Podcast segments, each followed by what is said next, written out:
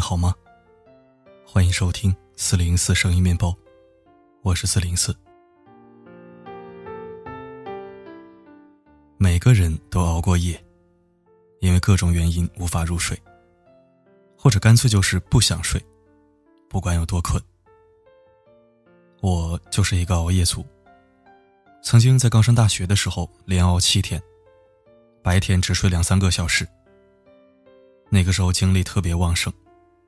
白天上大课，晚上练舞蹈，半夜出去嗨，丝毫不知疲倦，还十分嚣张的在 QQ 空间发表说说：“我的生命力永远耗不尽。”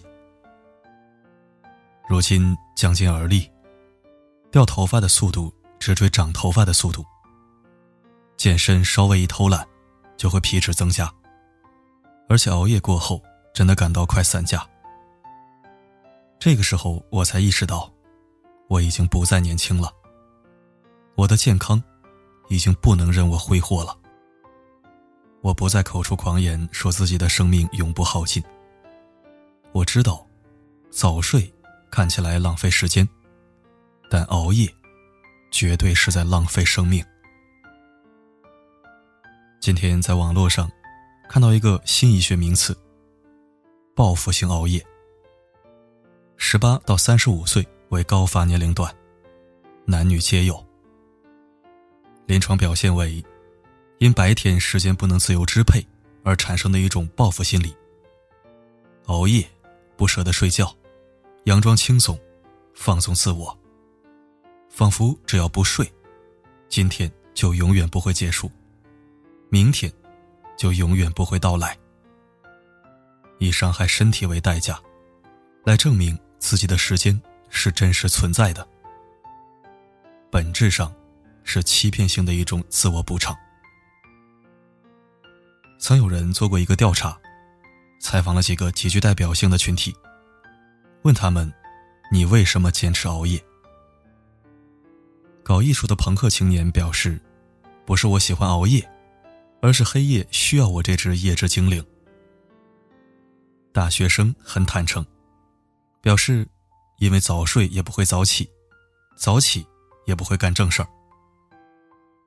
白领的回答则比较扎心了，熬夜是在假装自己抓住了时间。宅女的回答就比较多样化了，因为我还要看剧，上社交软件聊聊天，吃吃瓜，豆瓣里面评个分，知乎里面回个帖，贴吧里面看看新世界。地中海若隐若现的程序员脑回路就更为清晰了。他们认为，仿佛熬夜偷来的几个小时，是比别人多活出来的。当调查人员问及：“你知道熬夜的危害吗？”所有人的回答几乎都是：“知道啊，但是我还年轻啊。”年轻，似乎是我们的保命符。打着这个旗号。就可以明目张胆的追求自我，抱着侥幸的心理继续快活。每每看到各种熬夜猝死的新闻，都会发发誓，祈祷一下，自责一下，下个决心，然后继续熬夜。看似小心谨慎，其实内心笃定，生病的概率很小，猝死的概率更小，落在自己头上的概率。太小了，毕竟年轻。但年轻，真的让我们百毒不侵吗？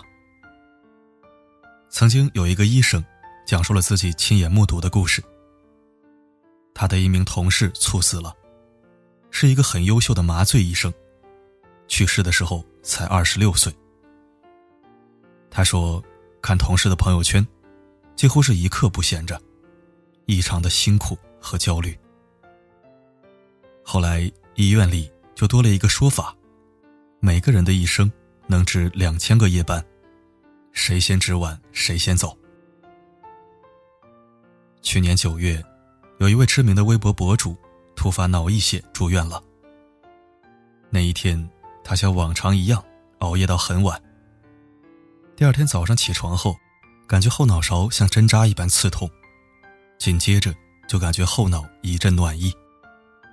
他惊慌向朋友电话求助，却发现自己已经讲不出完整的话来。万幸的是，他用最后的力气拨打了幺二零。等醒来，已经是一天后了。CT 扫描显示他的脑内多处出血，医生推测是脑动脉瘤破裂，甚至下了病危通知书。现在他虽然出院了，但走路依然吃力，而且这辈子都不可以再做剧烈运动了。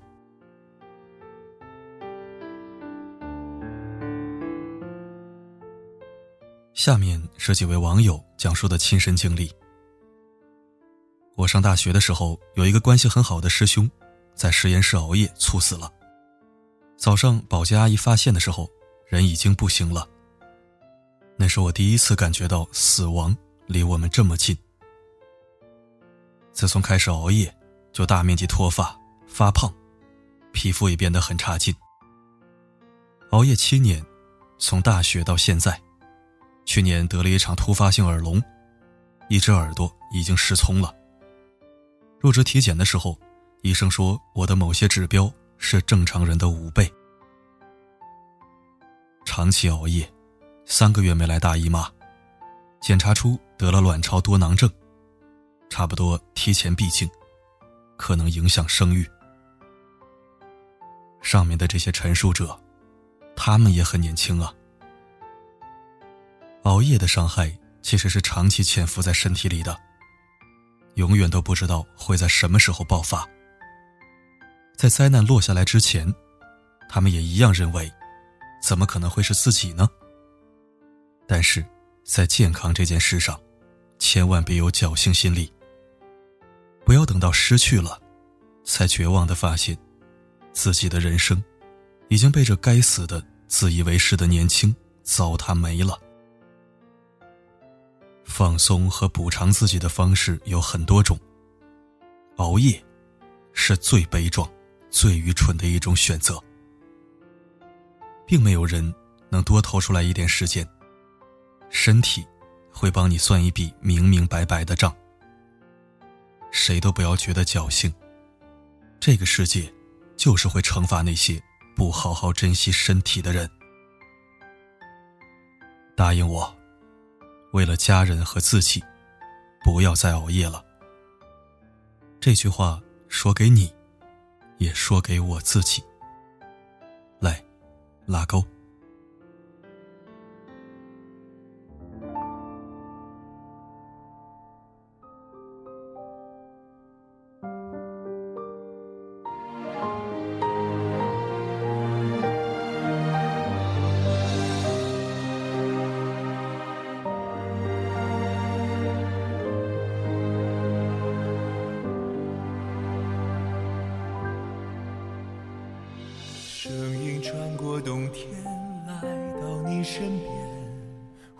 中央每个音符都有跳跃瞬间，被时间串联后定格一张相片，无论多久都不会变。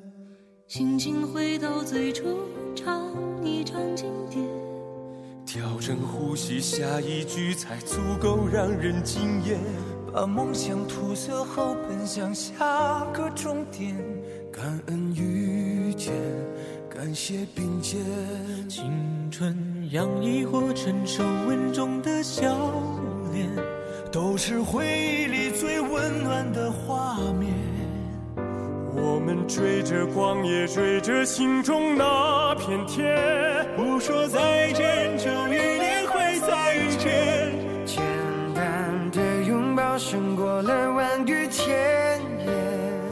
起努力过，就值得纪念。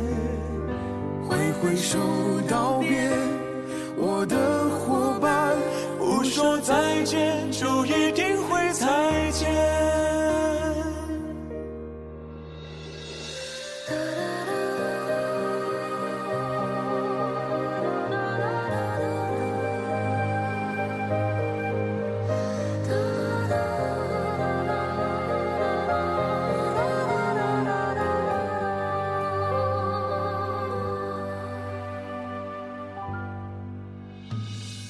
心情回到最初，唱一唱经典，调整呼吸，下一句才足够让人惊艳。